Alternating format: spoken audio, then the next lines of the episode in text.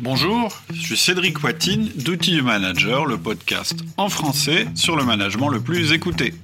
Alors, Alexia et moi sommes en vacances. Bah ouais, il faut bien se reposer de temps en temps, mais on n'avait pas envie de vous laisser tout seul, vous les courageux auditeurs qui continuez à travailler ou qui vous formez pendant vos congés. Donc on vous propose deux choses. La première, c'est cette rediffusion de notre podcast sur les objectifs annuels, et la seconde, c'est un cadeau de Noël, ou plutôt un cadeau de fin d'année pour vous qui voulez prendre de bonnes résolutions. Je vous reparle de ce cadeau en fin de podcast. Pour l'instant, je vous laisse avec le sujet du jour, les objectifs de fin d'année épisode 1. On va parler de la planification. On va se poser la question, faut-il toujours des objectifs? Est-ce que ces objectifs doivent être collectifs ou individuels? Et enfin, faut-il les rémunérer? Et rendez-vous en fin de podcast pour le cadeau de début ou de fin d'année, c'est comme on veut. Bonjour Cédric. Bonjour Alexia. Alors aujourd'hui, tu vas nous décrire comment fixer des objectifs annuels à nos collaborateurs. Oui, en fait, ce podcast arrive après la série de podcasts sur euh, les entretiens de fin d'année. Et donc, une fois qu'on a terminé les, entretiens de fin d'année, il va être temps de parler des objectifs annuels de nos collaborateurs. Donc, c'est un peu une seconde épreuve pour tout le monde. On a d'abord eu l'entretien d'évaluation dont on a vu qu'il pouvait être potentiellement fortement générateur de stress des deux côtés, euh, c'est-à-dire celui du manager et celui du collaborateur. Et maintenant, on arrive à la fixation des objectifs annuels. Et là aussi, c'est une période qui, qui peut être un petit peu stressante parce que les enjeux sont importants de part et d'autre. Alors vous avez peut-être euh, certainement peur de mettre en place des objectifs qui vont être trop ambitieux ou pas assez motivants. Vous avez peut-être peur aussi parce que ces objectifs sont annuels et qui donc vont, ils vont conditionner la performance de votre collaborateur pour toute l'année à venir. Et donc vous vous dites certainement, si je me trompe, c'est la catastrophe. Et de son côté, votre collaborateur, lui, a peur que vous lui en mettiez trop. Il est aussi assez euh, fréquent que ces objectifs soient liés à une prime, donc ça corse encore l'enjeu. Ça explique pourquoi c'est une épreuve qui, qui peut être un petit peu stressante pour tout le monde. Oui, il peut y avoir pas mal de peur de chaque côté, mhm. d'où l'intérêt du podcast. Euh, tu peux nous donner ton plan? Oui, en fait, euh, on va avoir huit parties au total qu'on va répartir en trois épisodes. Euh, première partie, on parlera du planning. Ensuite, deuxième partie, on se demandera s'il faut toujours des objectifs. C'est une question légitime. Est-ce qu'on peut manager sans objectifs? Troisième partie, est-ce qu'il faut plutôt des objectifs individuels ou collectifs? Quatrième partie, est-ce qu'il faut rémunérer les objectifs? Une fois qu'on aura répondu à ces questions-là, dans un second épisode, on continuera avec la méthode. Donc, cinquième partie, collecter les éléments d'entrée. Ensuite, sixième partie, objectifs et fiches de poste. Ce sera la fin du, deuxième épisode sur le sujet. Et dans le troisième épisode, on créera nos objectifs. Et donc là, on abordera la septième partie qui s'appelle Créer des objectifs, les trois règles de base. Et euh, enfin, la dernière partie qui s'appelle aussi Créer des objectifs, mais où on parlera des cinq recommandations que nous avons par rapport à la création d'objectifs. Ok, c'est parti. Donc ton premier point, le planning. Oui, si vous avez écouté nos podcasts sur les entretiens de fin d'année, vous savez que on préfère séparer les deux événements. D'une part l'entretien d'évaluation et ensuite l'entretien d'objectifs. Pourquoi est-ce qu'on préfère séparer les deux événements si c'est possible? Pour trois raisons principales. La première, c'est le stress. Il vaut mieux répartir un petit peu les choses. Deuxième euh, raison, euh, on ne parle pas de la même chose, c'est-à-dire que il est vrai que lors de l'entretien d'évaluation, on évoque les objectifs, mais ce sont ceux de l'année qui vient de passer. Et d'ailleurs, ça peut servir de leçon pour les objectifs qu'on va se fixer pour l'année qui arrive. On en parlera tout à l'heure.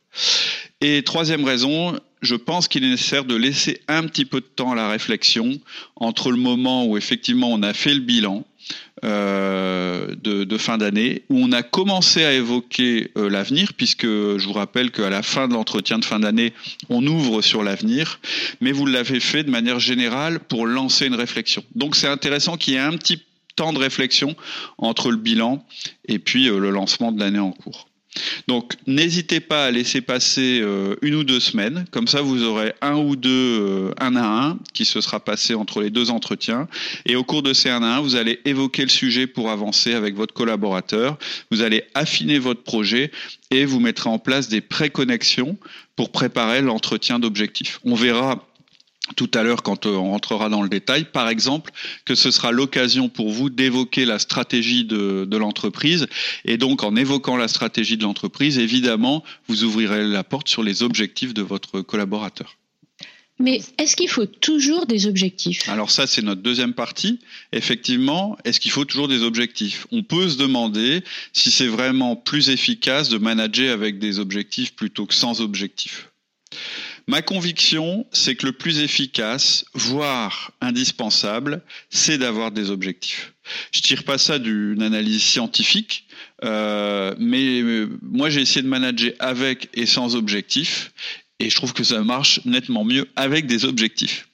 Par contre, les objectifs, on verra, euh, on fait pas ça n'importe comment. D'abord, c'est l'expression concrète de la stratégie de votre entreprise et donc la traduction concrète du message général. Et c'est pour ça, pour moi, qu'ils sont indispensables, c'est que ça oblige un petit peu à concrétiser les discours. En revanche, ce qu'il faut savoir, c'est que les objectifs ne suffisent pas en eux-mêmes parce que votre rôle de manager, ça va être de leur donner du sens. Donc, les objectifs, c'est pas un outil de management à part entière. Euh, vous connaissez mon expérience de ce côté-là, j'en ai parlé dans les premiers podcasts. J'étais un convaincu du management par objectif. Je pensais qu'il suffisait de les donner en début d'année et puis de relever les compteurs régulièrement pour finir par un jugement final en fin d'année.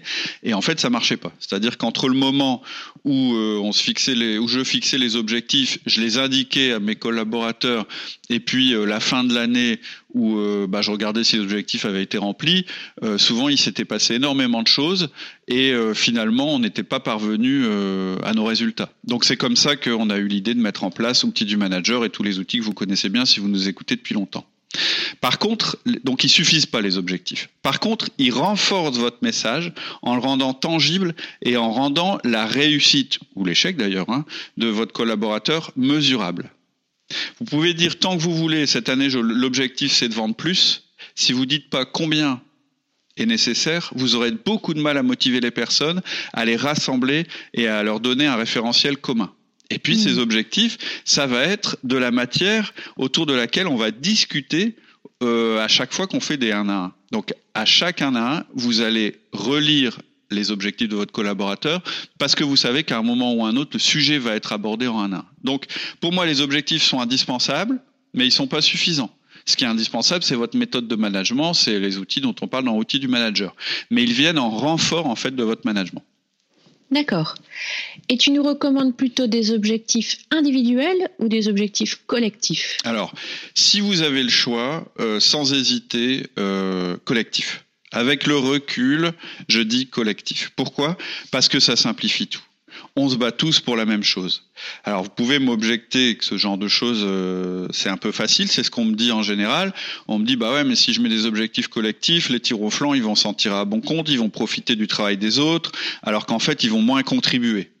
Ça sera vrai, ce serait vrai ça si vous faisiez pas de management. C'est-à-dire que si vous faites votre management correctement, vous allez pas, euh, vous allez pouvoir juger la performance de l'équipe, mais aussi vous allez pouvoir vous rendre compte des contributions de chacun.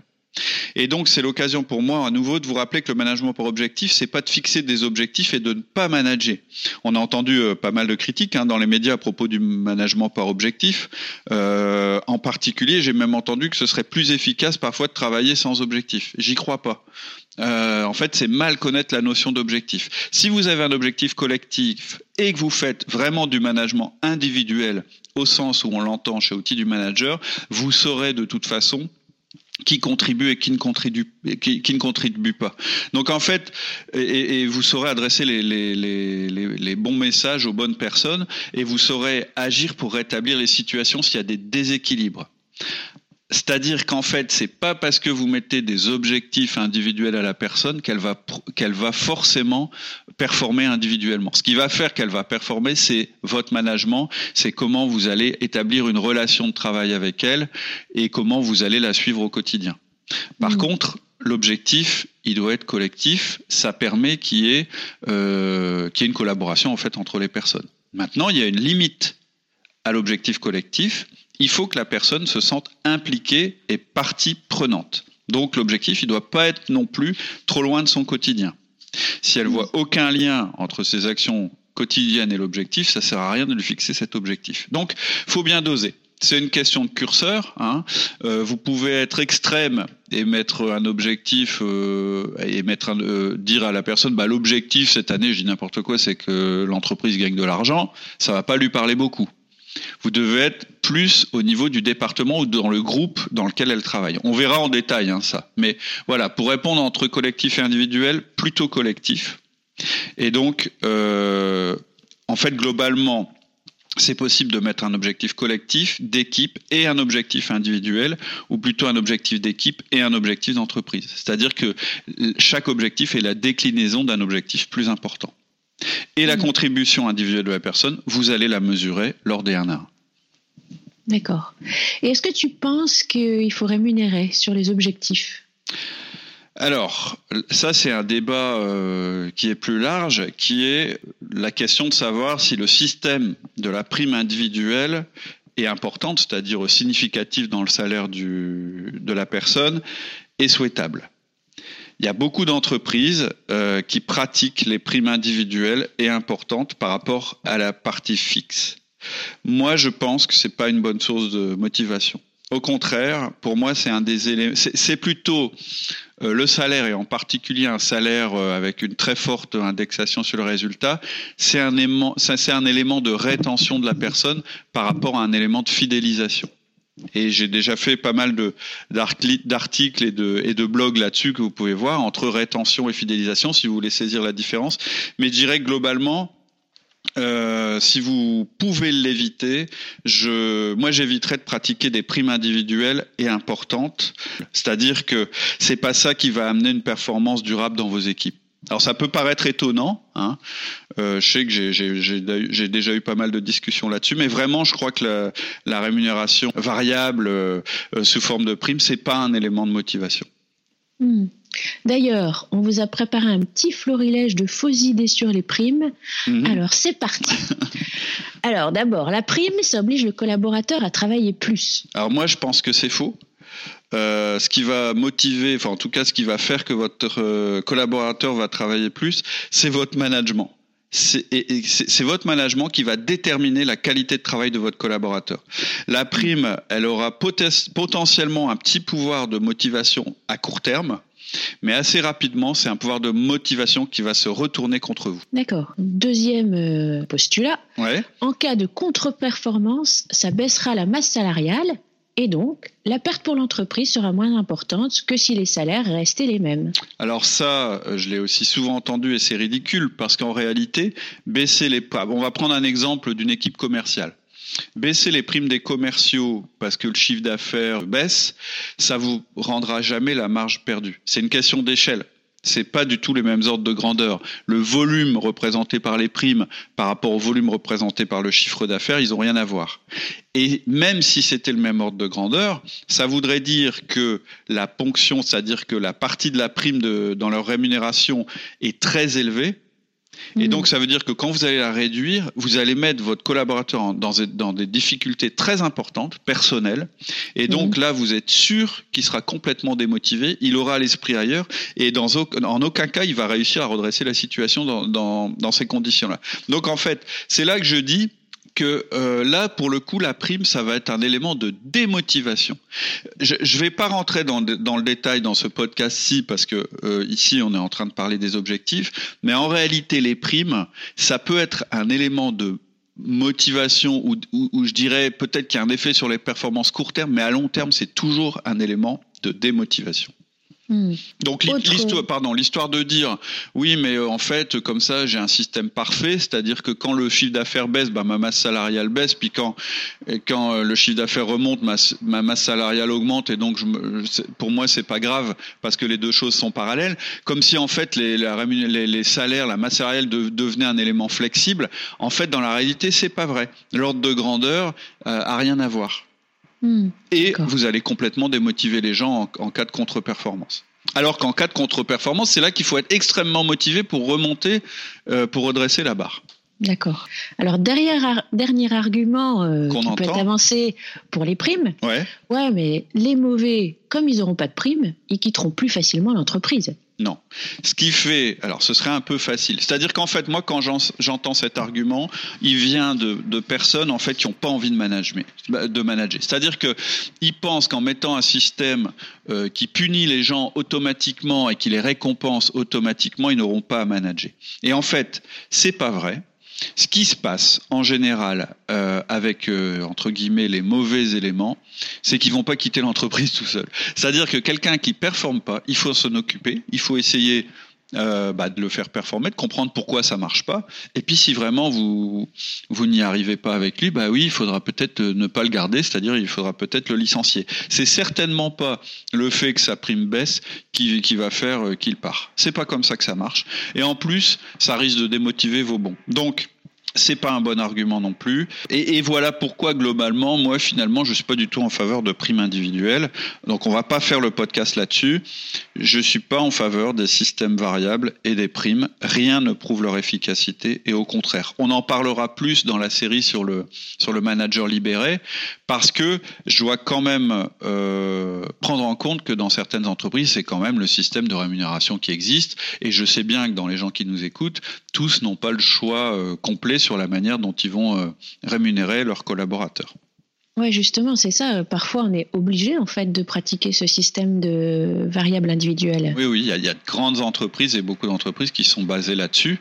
D'ailleurs, c'est souvent des entreprises qui ont un turnover important et elles ont un petit peu bâti leur modèle là-dessus. Bon, moi je trouve que ce n'est pas un modèle très pérenne, mais ça existe. Donc, si vos collaborateurs doivent avoir une partie variable pour une raison de culture d'entreprise ou de contrat de travail, ou d'historique, ou parce que vous n'êtes pas convaincu par mes arguments, euh, bah, tant qu'à faire, euh, indexer cette partie variable sur les objectifs. Surtout, parce que le pire du pire du pire, c'est d'avoir une partie variable qui est calculée sur des notions vagues. Ça, c'est le pire.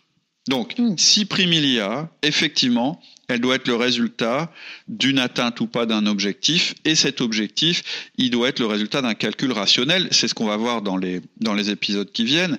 Et comme vous devez aussi fixer des objectifs à vos collaborateurs et que ceux-ci soient mesurables et limités dans le temps, on va y venir plus tard, c'est très facile du coup de faire le lien effectivement entre leurs primes et leurs objectifs. Donc dans ce cas-là, oui, il faut euh, autant qu'à faire lier évidemment la partie euh, rémunération aux objectifs. Hmm.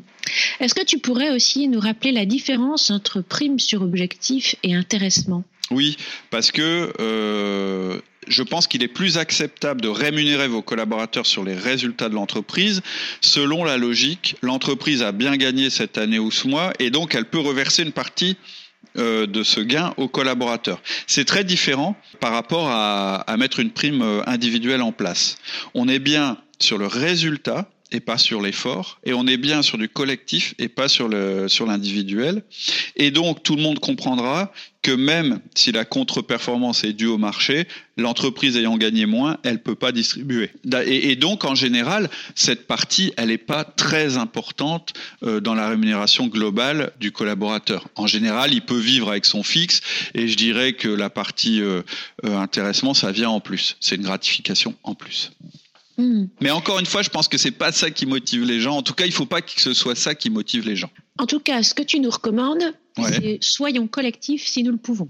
Oui, mais il se peut que vous, vous n'ayez pas le choix pour une question de politique d'entreprise et que vous deviez et qu'il vous faille donner des primes individualisées.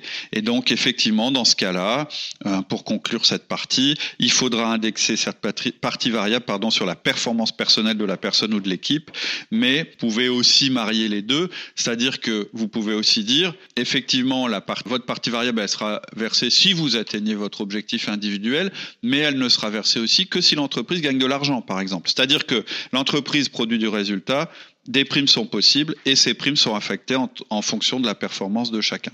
Si elle ne produit pas de résultat, de toute façon, elle ne pourra pas verser euh, de primes à chacun. C'est, je dirais, un système hybride qui peut être à peu près satisfaisant aussi. Ok.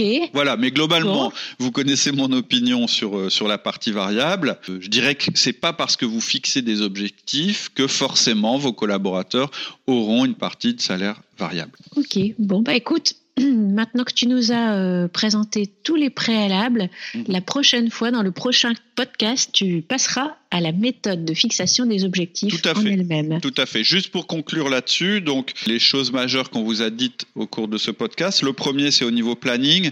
C'est mieux de séparer l'entretien d'objectifs euh, de l'entretien de fin d'année. Ensuite, est-ce qu'il faut toujours, des objectifs? Oui, je pense qu'il faut toujours des objectifs parce qu'ils viennent en appui de votre management et ce sont des déclinaisons de la stratégie de l'entreprise. Donc c'est important que les gens aient conscience de la stratégie de l'entreprise de manière très concrète dans leur quotidien. Ensuite, ce qu'on a dit, c'est qu'on privilégierait certainement plutôt euh, un objectif collectif à condition qu'il fasse sens pour la personne par rapport à un, objectif purement individuel. Et enfin, la question, faut-il forcément rémunérer les objectifs? Moi, j'aurais non. D'accord. Et donc, dans le prochain podcast, on commencera à collecter les éléments qui vont euh, nous permettre de fixer les objectifs. Ok, à, la semaine prochaine. À la semaine prochaine. Au revoir. Au revoir.